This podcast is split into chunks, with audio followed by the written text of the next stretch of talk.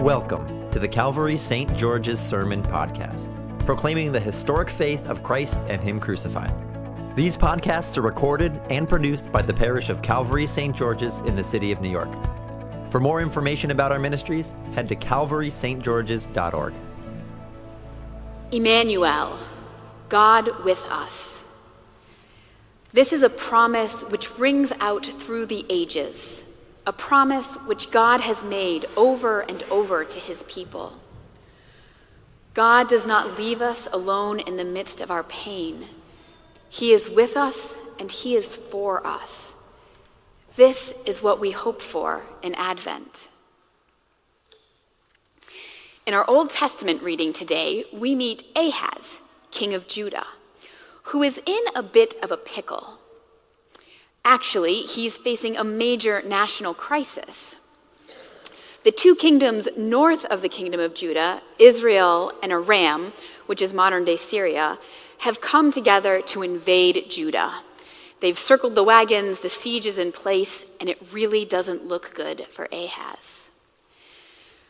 And in the midst of all of this, the prophet Isaiah encourages Ahaz to have faith in God and not just to have faith in him, but to ask him for a sign that he will deliver his kingdom. But Ahaz balks at this. He says, well, well, no, like, isn't it better not to put God to the test? Isn't it better not to ask God for something? And God sees right through this false piety he longs to prove himself to Ahaz and to the kingdom of Judah.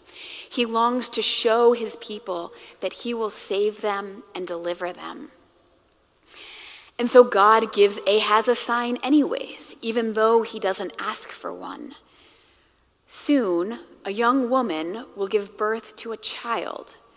And by the time the child knows the difference between good and evil, Israel and Aram will be deserted. So the child will grow up eating curds and honey, the food of abundance, not the food of scarcity under siege.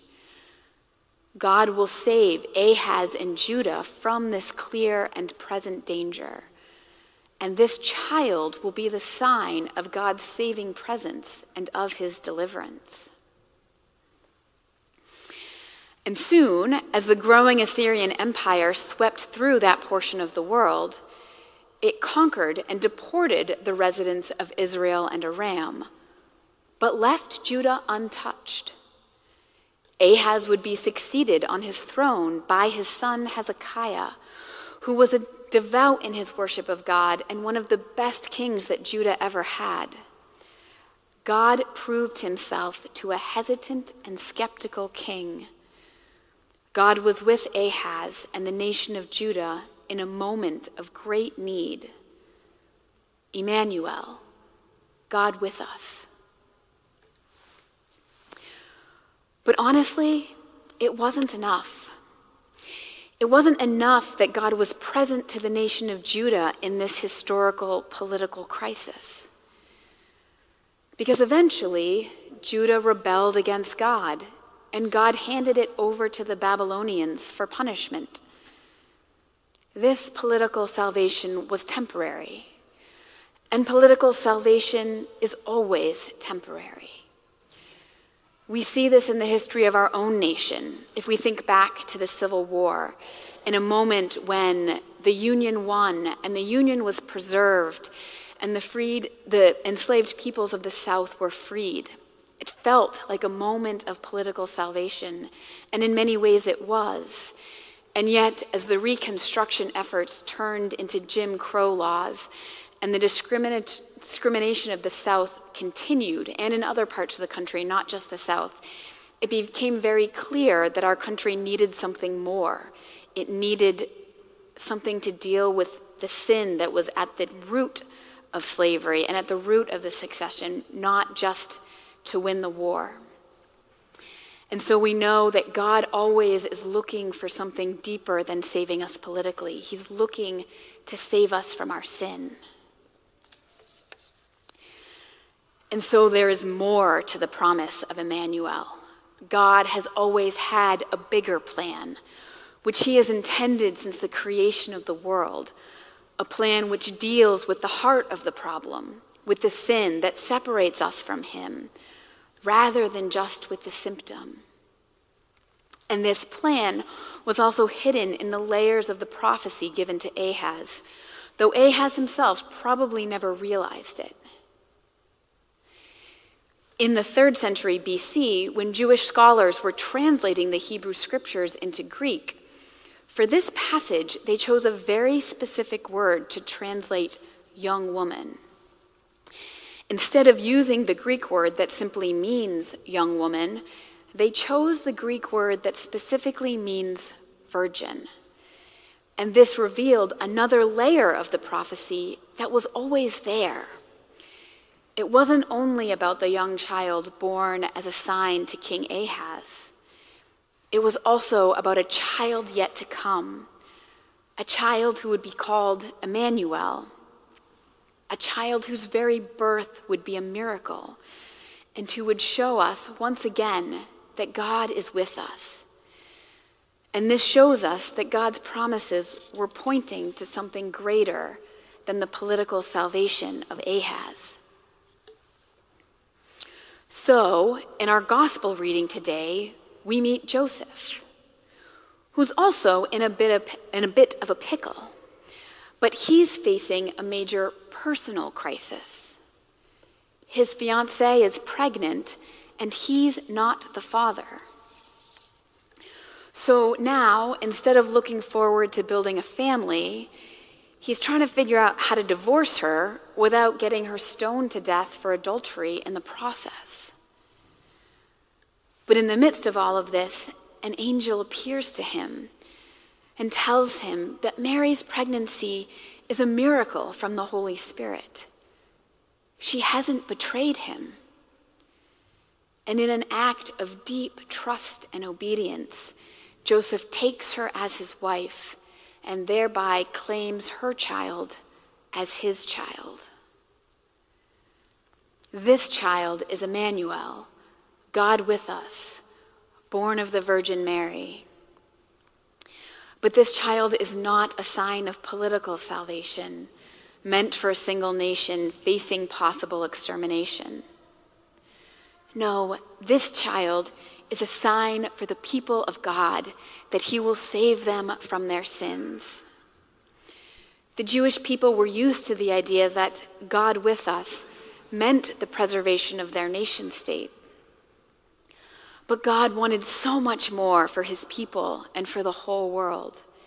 He wanted to reach down into the brokenness of humanity and heal it from the inside out. Human sin has marred our world. Lies destroy our trust in our relationships. Greed creates structures that make the rich richer and the poor poorer. Hatred and contempt create divisions amongst us. And every single one of us is impacted by this. We are all sinners, and we are all sinned against. We hurt others, and we are hurt by others. There's no escaping it. And this is the world that God sent his son into when Mary gave birth to Jesus in the manger. When we say, Emmanuel, God with us, we say God is right smack dab in the middle of all of this. He is with us in that slightly fraudulent business deal. He is with us in the midst of that painful divorce. He is with us when we binge eat or get drunk. Whatever our worst sin or deepest shame is, He is right there with us. And He is not with us in these moments as a buddy or a co conspirator. His presence does not condone our behavior.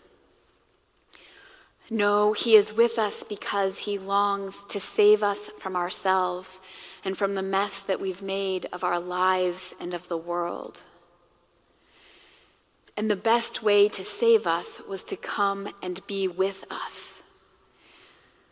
Because when He walks with us through the worst decisions of our lives, when we think we've screwed things up beyond repair, He shows us that He loves us. He shows us that He is for us. He shows us that while He is the transcendent, all powerful God of the universe, He is also intimately involved in the inner workings of our lives and he is not scared by what he sees there. He's got a plan to forgive our sins and heal our wounds, a plan that he's been announcing through the prophets for hundreds of years. And that plan takes the form of a little baby in the manger, the baby Jesus, who will grow up and live life as a human being in a world marred just like ours and will do so without sin. And when he is crucified on the cross, death will not be able to hold him. He will rise again.